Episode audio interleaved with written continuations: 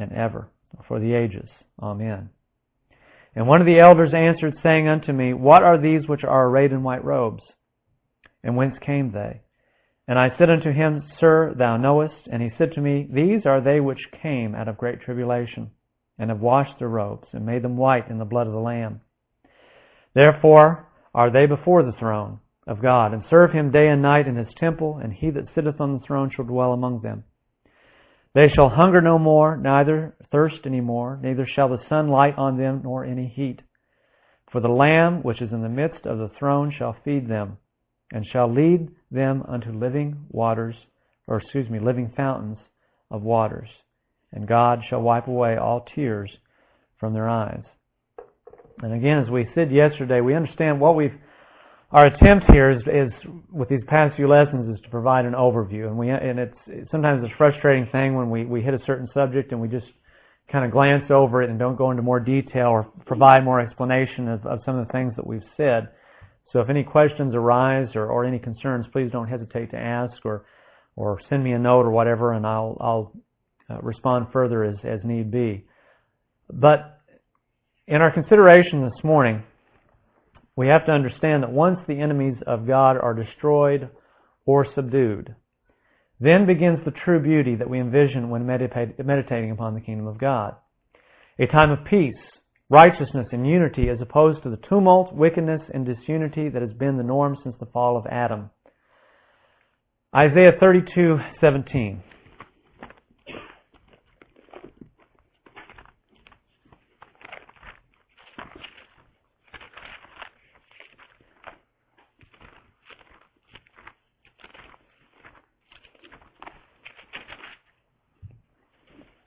before I forget in going through in some of the things we talked about yesterday, especially in talking about basically the um, from from the return of Christ uh, and the march of the rainbowed angel through Sinai, subduing um, the Gogian forces, uh, and, and even going on further. I, I, don't know how many of you have an index rerum. And sometimes you, I take this, this little booklet, I keep in my Bible for granted, but there is really an excellent, excellent summary, along with many, many, many, many scriptural references that provide uh, some very concise information regarding some of the subject matter that we considered yesterday. Uh, but but the, don't don't take the Rerum for, for granted. If you if you have one, uh, use it. Um, take consideration of, of, of, a lot of things that are that are found in it. Uh, it's a really a, a, nice resource to have. Isaiah thirty two seventeen. And the work of righteousness shall be peace, and the effect of righteousness, quietness, and assurance forever. The beauty of the coming age is exhaustively reaffirmed throughout the scriptures. And for the saints, they will enjoy the fullest benefits of not only immortality, but of perfect unity and fellowship with God, Christ, and each other. Faithful Jews and Gentiles of all ages join together in the commonwealth of Israel through the blood of Christ. The splendor of the kingdom is not without example. In Solomon's reign, we see a model or a blueprint on a smaller scale of what is yet to come. In this type, we are taught of a peaceful and incredibly prosperous kingdom ruled by a wise and merciful king with all the admiration and respect of the then known world. Under David, which was a 40 year reign, was a time of war and preparation for the time of peace, prosperity, and worship that Solomon would enjoy. And we think about the uh, 40 year time period that we briefly discussed uh, yesterday in our lessons, the time of war in subduing the nations. How infinitely more peaceful will the reestablished kingdom be after 40 years of war and annihilation of all enemies? And how much more wise than Solomon will be the king that the Father has chosen to sit on the throne of David.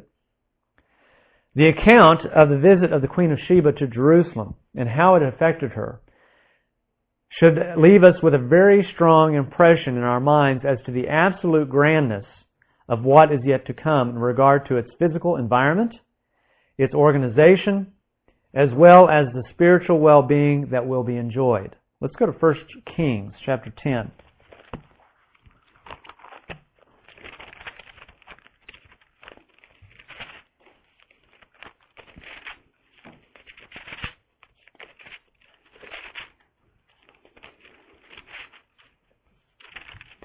1 Kings chapter 10, starting in the fourth verse.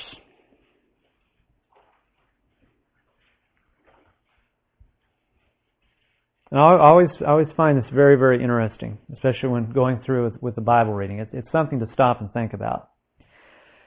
And when the queen of Sheba had seen all Solomon's wisdom, and the house that he had built, and the meat of his table, and the sitting of his servants, and the attendance of his ministers, and their apparel, and his cupbearers, and his ascent by which he went up into the house of the Lord, there was no more spirit in her.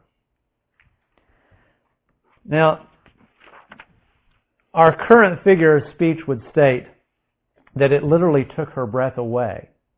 That's what it means. It literally took her breath away, or left her breathless, we could say. She was completely overwhelmed by the beauty and nobleness that no other kingdom of this earth could compare to, including her own at that time. In verse 8, she exclaims, Happy are thy men Happy are these thy servants, which stand continually before thee, and that hear thy wisdom. So she was completely overwhelmed by the experience that she had, uh, just in mirror, and just, in just in her observations of the things that she saw that Solomon had put together, as well as the wisdom that he expounded. Now, can we imagine the joy that we can experience if we are so blessed to be found acceptable to be Christ's servants in the coming age. This is not a servitude of drudgery, but as ministers of Christ to do His excellent will and to carry out His righteous commands. Now we hope to behold with our own eyes a majesty that far outshines anything that has ever been seen, a wisdom that will refresh the world, and to experience something so completely righteous as to engulf one with the most complete sense of well-being, peace, utter satisfaction, and awe. Again, it's hard to imagine, but again, we have those scriptural passages at least point us in the direction in which helps us to understand these things.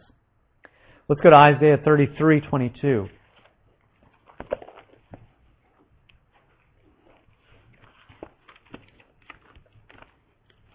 I think another interesting passage that sometimes maybe skimmed over a little too quickly.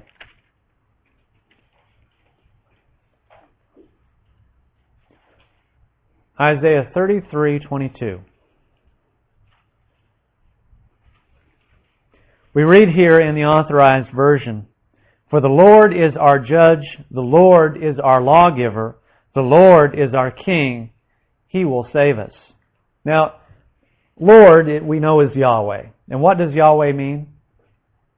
What He will be or I will be. It's it's a future tense word, isn't it?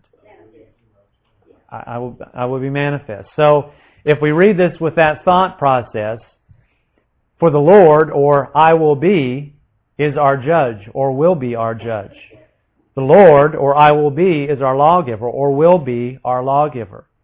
The Lord, I will be or will be our King. He will save us. There are three, if you, if you know your, your, your civics from school, there are three aspects of government that are mentioned in this verse. What are they? Okay, yes, but what, in our own terms, in, in American terms per se, what, what do we, what do we call it? legislative, judicial, and executive. Okay, all those three are mentioned here. I think that's, that's always struck me as very interesting. Um, not that this this is not a model of the American government. That's not that's not what we we are implying whatsoever. But all three of those elements are something that are are, are necessary to rule. Um, so in, in this all wise and all righteous King will be the judicial, legislative, and executive branches and responsibilities of governance rolled into the only one that has ever been fully fit to exercise such absolute power.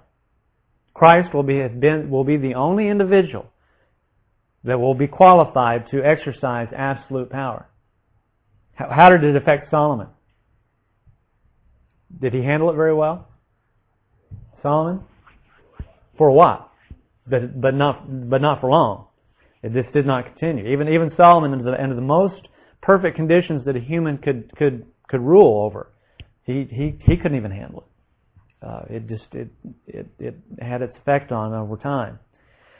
There is a saying that power corrupts, and that absolute power does what?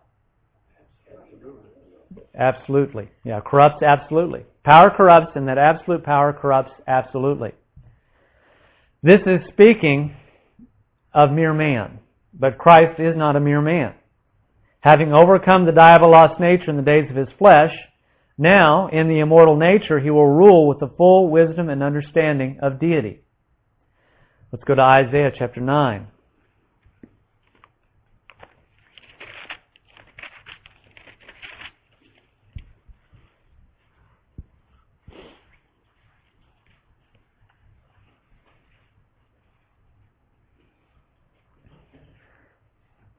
Verses 6 and 7.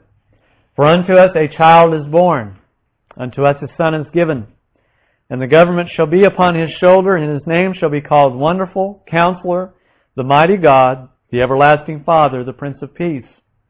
Of the increase of his government and peace there shall be no end, upon the throne of David and upon his kingdom to order it and to establish it with judgment and with justice from henceforth, even forever. The zeal of the Lord of hosts will perform this.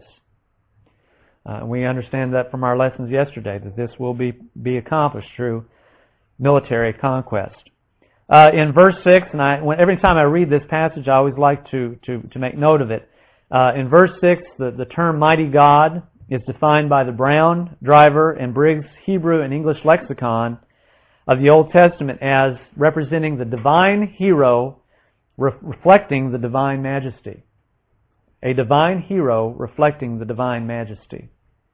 That phrase, mighty God. That's how the Jews understood that, that phrase. And then the term the everlasting Father was understood to mean the Father of the coming or Messianic age. The Father of the coming Messianic age. So truly Christ will be the divine hero. He will be the, the hero of this new order reflecting the divine majesty. He did that in his first appearance in reflecting the will of his Father. How much more so will he do this when he appears again in the spirit nature? And the everlasting Father, the Father of the coming or messianic age, and he will be the Father, uh, the paternal uh, signpost of that age to come.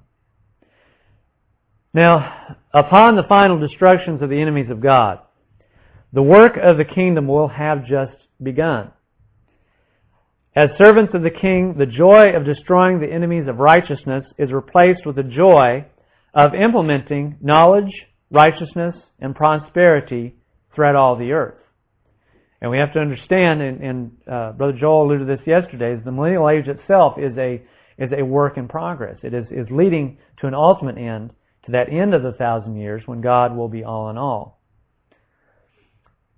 As servants of the King, the joy of, of destroying the enemies of righteousness is replaced with the joy of implementing knowledge, righteousness, prosperity, peace throughout the earth. Revelation chapter 20 verse 6.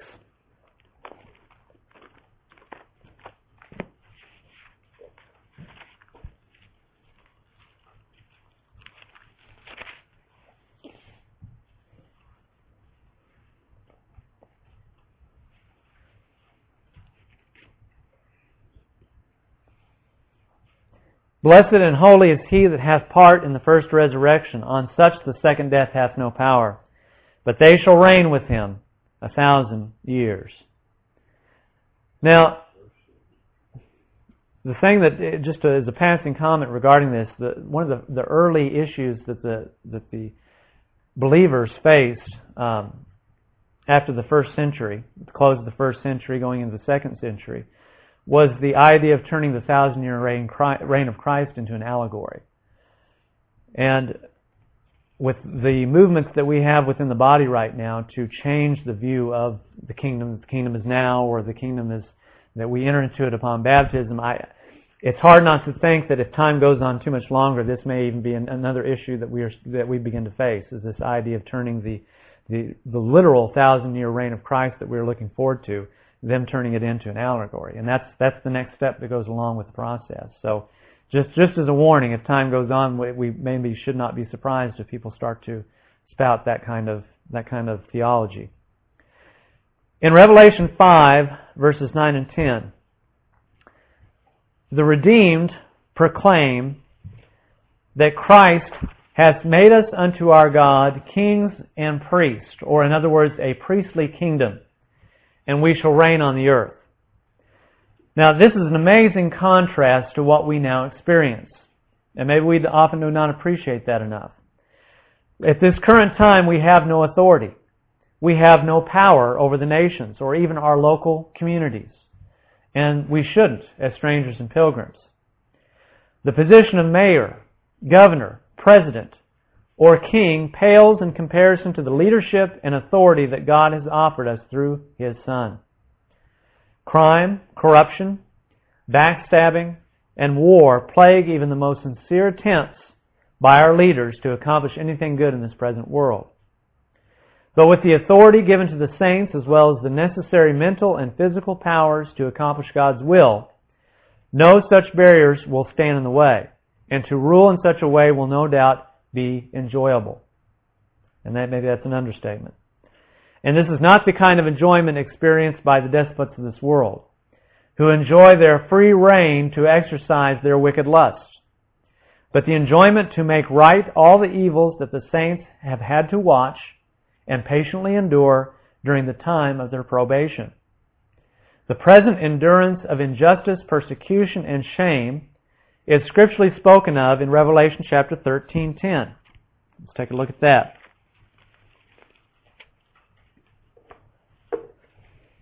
And if we, for some reason or another, become frustrated by what we see happening us, around us in these days, we have to understand that I don't think it even comes close to comparing to what uh, brethren have had to experience over the past centuries. Revelation 13:10 He that leadeth into captivity shall go into captivity. He that killeth with the sword must be killed with the sword. Here is the patience and the faith of the saints. The patience and faith of the saints. Probation before exaltation. Along with the role of rulership and inseparably connected to it is the office of priest. Revelation chapter 1 6 informs us that Christ has made us kings and priests. Peter declared that we are a chosen generation, a royal priesthood, an holy nation. Though at the current time we do act in a certain capacity as priests, offering up spiritual sacrifices, this takes on a more powerful and perfect application in the kingdom. Christ will himself combine the office of high priest with king, the order of Melchizedek with the throne of David. And to a lesser degree will the office of priest be combined with the position of ruler by the redeemed. Religion and state will no longer be separated. All decisions made and justice served will be based upon spiritual wisdom and spiritual consequences. No decision or action will be independent from a thus saith the Lord or the law that goes or comes forth from Zion. Matters both civil and spiritual will be inseparable, and therefore the rulers of the future age will act as guides in spiritual matters as well as enforcing the rules and regulations that direct day to day life for the mortals of the earth. Now, this has been tried before. The Catholic system tried this during their domination of 1200 years. They view their system, and still do, as the kingdom of God on earth, with all matters, both civil and religious, under the authority of the Pope and his priesthood. But history reveals to us a brutal, unjust, and inefficient system that has offered the world something evil and vicious as the world has ever seen. But where man has failed, only God can successfully achieve. And it is the only answer to this world's problems. There's an article that appears in one of the early advocates. It's, under the, it's called under the title of um, Rome Would If It Could. And it was written shortly after the um, Rome lost its, its temporal power in the mid 1870s. Um, but the point of the article is, is that if Rome were to have the same power that it once had, it would be just as vicious, um, just as intolerant uh, towards true, the true faithful or any any dissenters against against the Catholic system uh, as it ever was. And so even we see a smiley face on on the popes and this this lamb-like appearance that they have, if they had the power to exercise to do the things that they wanted to do, they would still do it, and there should not be any question in our minds. And I think as believers, sometimes we lose, eh, eh, though not under the persecution of that, that wicked system, we, we lose sight of the fact of what it wants to do and if it were capable, that it, what it once did uh, do on this earth. And we know that it will pay dearly for it. According to the visions of Ezekiel, regarding the future temple in Jerusalem, we also know that there will be a select group of immortal priests that will minister to the sacrifices offered up by the representatives from the nations. These are known as the sons of Zadok. Turn to Ezekiel 44:15. And there needs to be made a difference between the priests, the normal priests that are involved with temple worship, the Jews, who offer, who deal in the more menial task in helping the nations in their uh, proper approach versus the sons of Zadok. But Ezekiel 44:15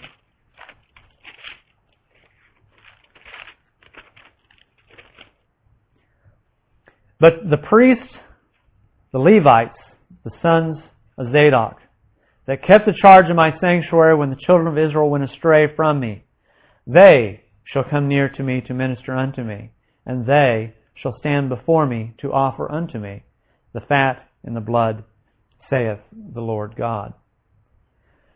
Now, these are immortal priests in that age to come in the worship that is to be uh, that is to be uh, given to the nations for acceptable worship or approach to Christ and to God. Now, this speaker cannot say with certainty who exactly will be selected to such a high honor. And maybe some of you have, have further, further thoughts on this. Maybe quite literally it will be in fact be the literal sons of Zadok who for their loyal service to God and King will be given one of the highest honors in the future age. But nonetheless, this will be a high honor and a duty to be practiced by the immortal saints. There will no doubt be many different duties and levels of honor exercised by the saints. Christ referred to the reward of rulership over cities. The twelve apostles will rule over the twelve tribes of Israel. Teaching will be directly connected to priestly and rulership duties. Some may occupy specific positions and jobs that we cannot now imagine. Ezekiel reveals to us that there will be musicians or singers who, like after the organization of the temple service that David established, will fill the great house of worship with harmonies and melodies that will not be designed for entertainment, but for the glorification of Yahweh. No matter how prestigious or basic the duty, we should share the attitude of the psalmist. I had rather be a doorkeeper in the house of my God than to dwell in the tents of wickedness. It is not for us here to speculate what kind of jobs that we would like to do the other side. It's up to Christ to make those decisions for us. Our hope is to be a part of that great age to come, no matter what service, even if it is a doorkeeper in the house of God. For Israel, as we see the nation of Israel now, a people who are ridiculed and condemned for every action taken or not taken, and as we remember that not too long ago, that this was a people without a home and victims of unspeakable persecutions. We know that the kingdom will mark an amazing transformation in regard to how Israel and the Jewish people are viewed. Though the natural Jew as we speak of him today is unenlightened by the salvation that comes through the blood of Christ, and even when enlightened by the revelation of the Messiah after Armageddon, they will not share in the same glory and reward during the thousand years as the redeemed. As far as the natural course of their lives in the kingdom and the status they enjoy will be far superior to what it is now. They do not reach to the position of the, the redeemed saints, but they will live in a very, very uh, exalted position in that coming age. To, that coming age. The passage from Zechariah 8 was read yesterday as to how the Gentiles will take hold of the skirt of him that is a Jew, understanding that God is with the Jews. But there are even more passages to consider. Let's go to Isaiah 49.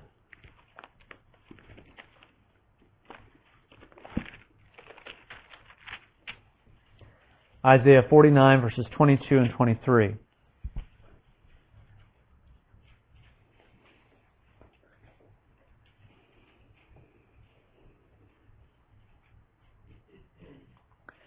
Thus saith the Lord God, Behold, I will lift up mine hand to the Gentiles and set up my standard to the people. And they shall bring thy sons in their arms, and thy daughters shall be carried upon their shoulders. And kings shall be thy nursing fathers, and their queens thy nursing mothers. They shall bow down to thee with their face toward the earth, and lick up the dust of thy feet. And thou shalt know that I am the Lord, for they shall not be ashamed that wait for me. And that's just one of many verses. We didn't really touch on this yesterday, is that uh, there will be some nations that, that submit uh, to Christ and His everlasting gospel. Um, we think that the most likely candidates will be those of the, of the Tarshish, what, what may be called the Tarshish nations. Um, those nations that uh, were not help, able to help Israel uh, in their uh, warding off of the, the Gogian invasion, but st- still nonetheless were countries that did not themselves seek or desire the destruction of Israel. Um, there will be some kings, but their their their job will be subservient uh, to the Jewish people, and they will help in bringing them and restoring them back to the land, and they will also be instrumental in enriching the Jews as well. Let's go to Isaiah 60, verse 12.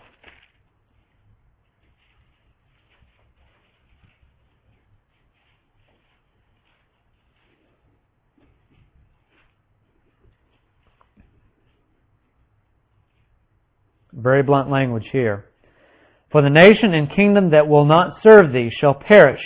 Yea, those nations shall be utterly wasted. And we're talking, when we're talking about servitude, this is servitude to the Jewish people. That nation that will not serve thee shall perish. Yea, those nations shall be utterly wasted. Uh, and going back to verse 9, it talks about uh, the ships of Tarshish that bring back the sons and daughters, or the Jews, back to the land. 61, verses 5 through 7.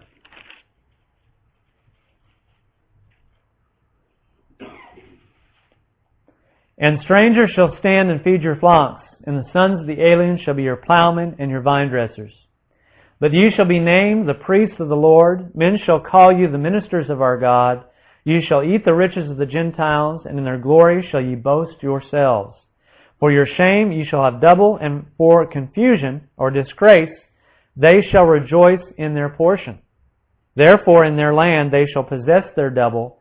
Everlasting joy shall be unto them. So disgrace. They shall rejoice in disgrace. The Gentiles shall rejoice in their disgrace. Lucky to even be alive. And then going back to Isaiah 14, verses 1 and 2. I hope I wrote this down right. Yes.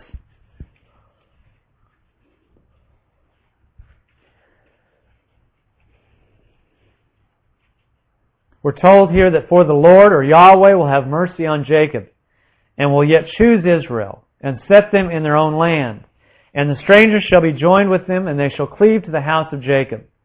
And the people shall take them and bring them to their place and the house of Israel shall possess them in the land of the Lord for servants and handmaids and they shall take them captives, whose captives they were, and they shall rule over their oppressors.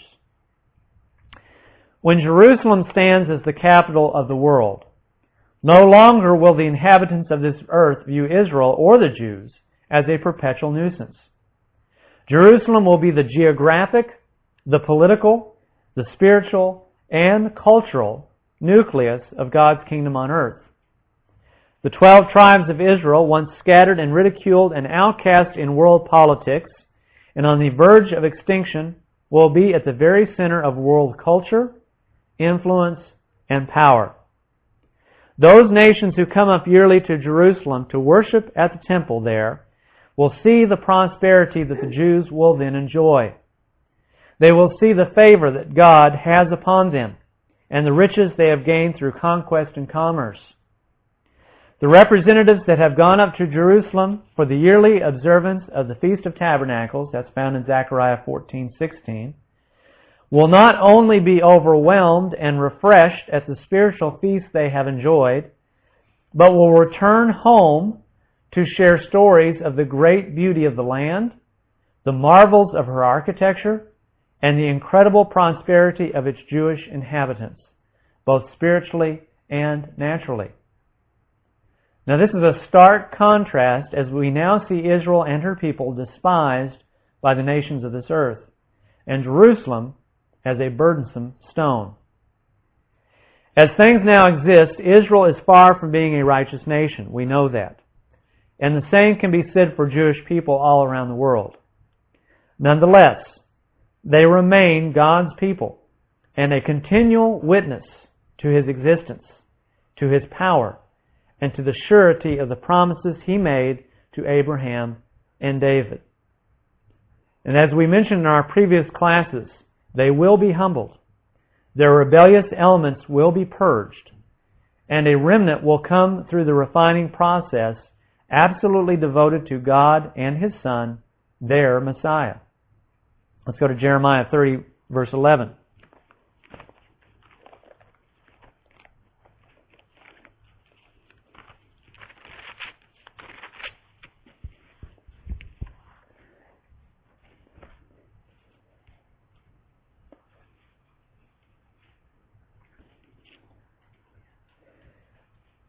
A memory verse.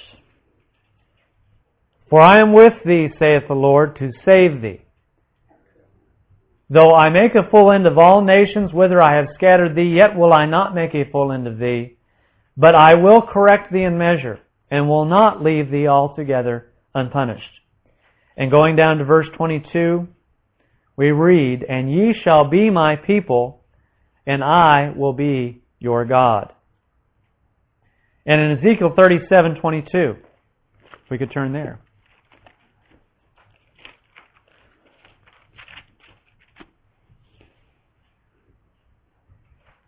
Prophecy of the dry bones. Ezekiel 37:22. Thus saith Yahweh Elohim. And going a little further into it, and I will make them one nation in the land upon the mountains of Israel and one king shall be a king to them all.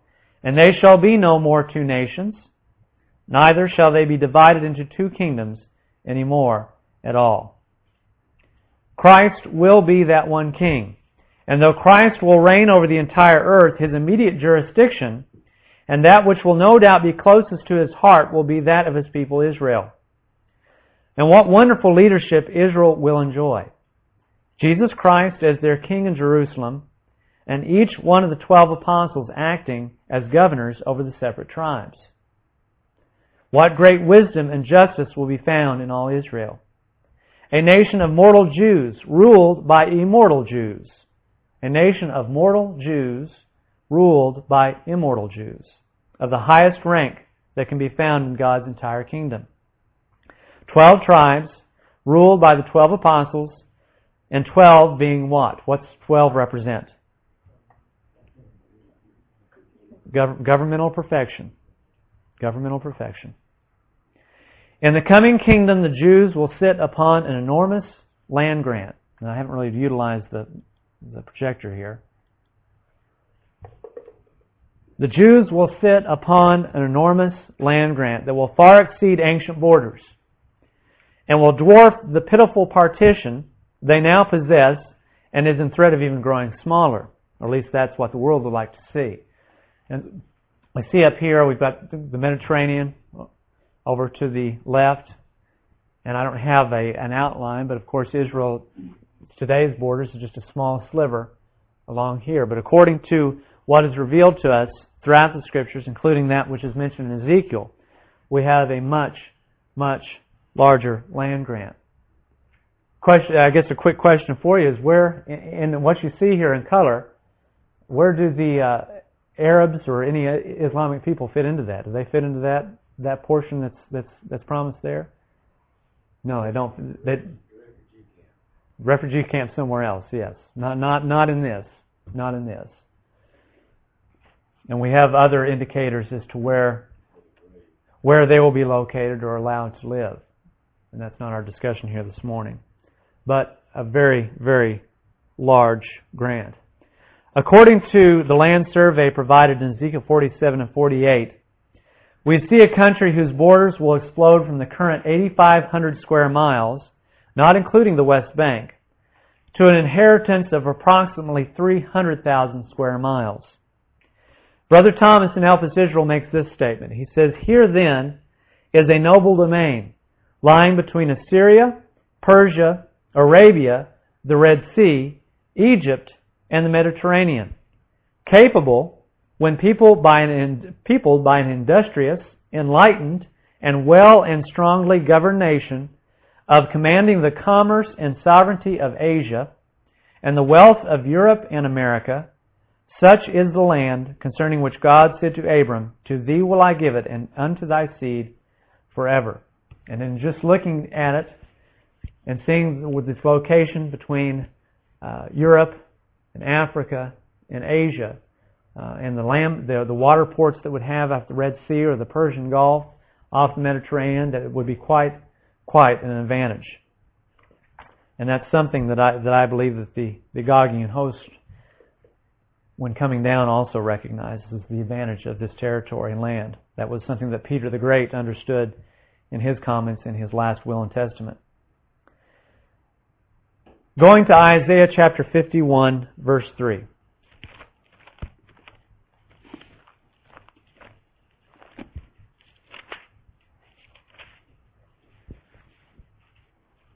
Speaking of the change that takes place in the land,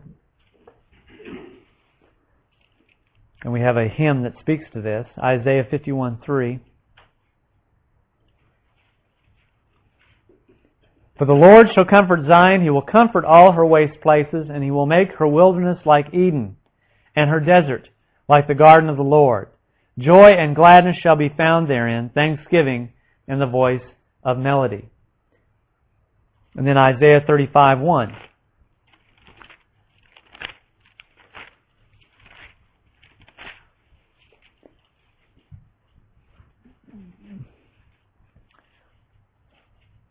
The wilderness and the solitary place shall be glad for them, and the desert shall rejoice and blossom as the rose.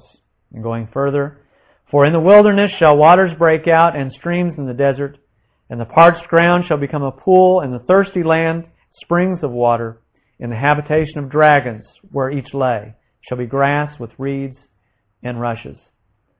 So we know that most most of the land grant that we see up there is is is quite a wasted place at this time. And this explains and helps us to understand what value this land will have when the 12 tribes are restored and given their appropriate land grants.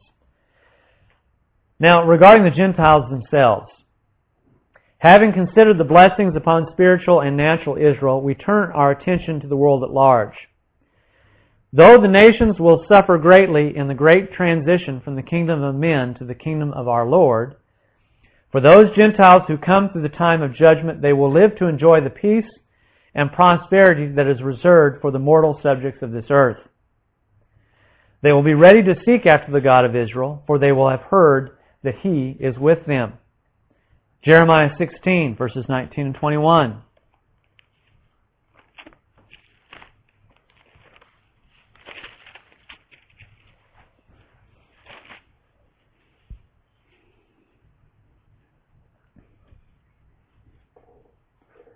O Yahweh, my strength and my fortress and my refuge in the day of affliction.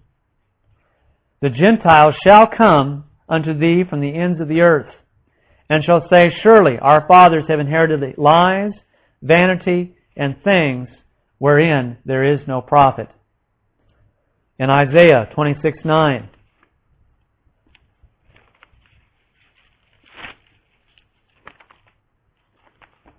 And I think I think you all realize as we go through this, we're we're just scratching the surface when it comes to the, the, the scriptural passages that could be could be used to strengthen our hope. 26 9. With my soul have I desired thee in the night, yea, with my spirit within me will I seek thee early. For when thy judgments are in the earth, the inhabitants of the world will learn righteousness. The Gentile people of the millennial age will enjoy an existence that no other mortals have ever enjoyed in the history of this earth. Now, we know that sin and death still does exist in the kingdom of God. There still will be the element of faith. They will have to, to, to learn by faith. They will have to experience and to develop faith in their attempts to, to reach unto the salvation, that ultimate salvation of eternal life. But no longer will they be ruled by the pride of men. No longer will they have to endure the continuous stream of broken promises made by the, this world's leaders. No longer will they be influenced by the lies of false religion that only brings death. And the learning and making of war will become a distant memory. Peace, prosperity, perfect government, and perfect religion will be the norm. Though we see indicators, and, and, and I strongly believe that at the end of that, that thousand year time period, that due to the due to the weakness of the flesh, that they will become numb to this exposure, this great blessing that they have had, and will uh, turn uh, turn on Christ and the saints in, in one last one last attempt. Isaiah chapter two. Isaiah chapter two.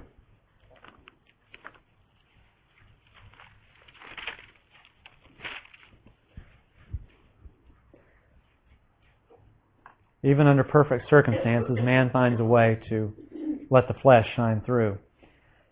Isaiah chapter 2. And many people shall come or go and say, and I should say we're starting at the beginning of the chapter. Actually, the third, excuse me, the third verse.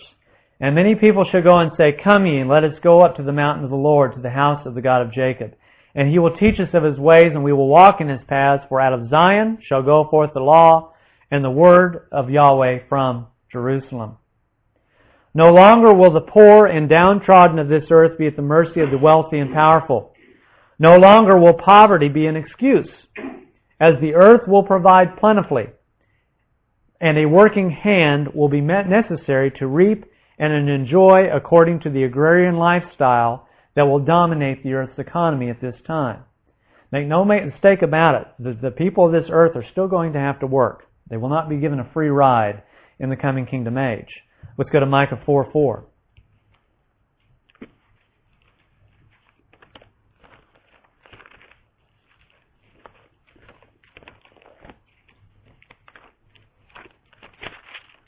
Idleness will not be not be tolerable. Micah 4 4. But they shall sit every man under his vine and under his fig tree, and none shall make them afraid, for the mouth of the Lord, or Yahweh of hosts, hath spoken it. So every man under his vine and every man under his fig tree. Amos chapter 9 verse 13.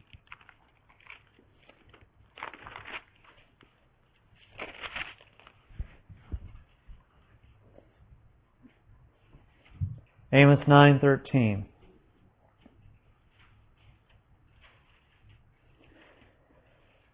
Behold, the days come, saith Yahweh, that the plowman shall overtake the reaper, and the treader of grapes him that sows seed, and the mountains shall drop sweet wine, and all the hills shall melt. No longer will justice happen by accident, or like the justice of our day, create more problems than it solves. No longer will justice be manipulated to further the agenda of the wicked. For the authority of the future age will make decisions on a totally different foundation, and man's faith in the power of government will be completely restored by the perfect government led by Christ the King. Righteousness shall be the girdle of his loins, and faithfulness the girdle of his reins. The prophet Isaiah in chapter 11 informs us of the peaceful environment that will exist that stands in direct contrast to the laws of nature that we now experience and that the Gentiles will no doubt enjoy. We are all familiar with the words. The wolf also shall dwell with the lamb, and the leopard shall lie down with the kid, and the calf and the young lion and the fatling together, and a little child shall lead them. And the cow and the bear shall feed, their young ones shall lie down together, and the lion shall eat straw like the ox. And the sucking child shall play on the hole of the asp, and the weaned child shall put his hand on the cockatrice's den. They shall not hurt nor destroy in all my holy mountain, for the earth shall be full of the knowledge of the Lord or of Yahweh as the waters cover the sea. And just to have, and we've not really, we haven't even really scratched into the issue of the, the future temple, but these are just some, some other pictures that we, through the Bible magazine, that we have, have, have collected that shows the uh, approach unto the temple.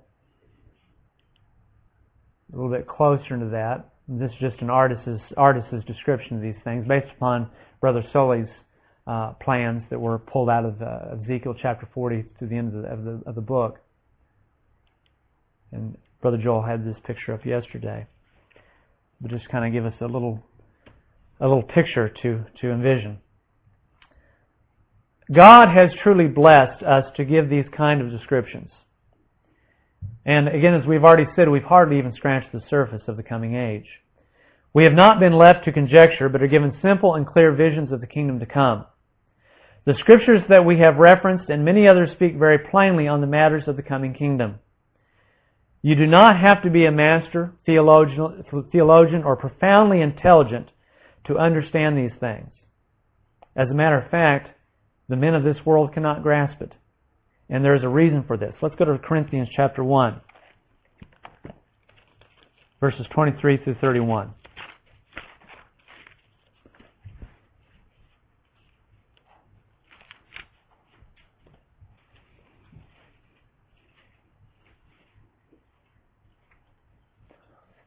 verses, uh, chapter 1, verses 23 through 31 of 1 Corinthians.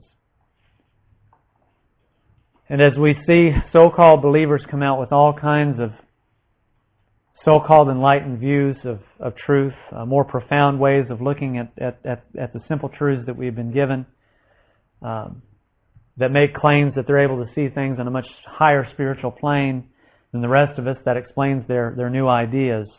We have to understand these words uh, that were given to us through the inspired Apostle Paul. Though we preach Christ crucified unto the Jews a stumbling block, and unto the Greeks foolishness. But unto them which are called, both Jews and Greeks, Christ, the power of God and the wisdom of God. Because the foolishness of God is wiser than men, and the weakness of God is stronger than men. For ye see your calling, brethren, how that not many wise men after the flesh, not many mighty, not many noble are called.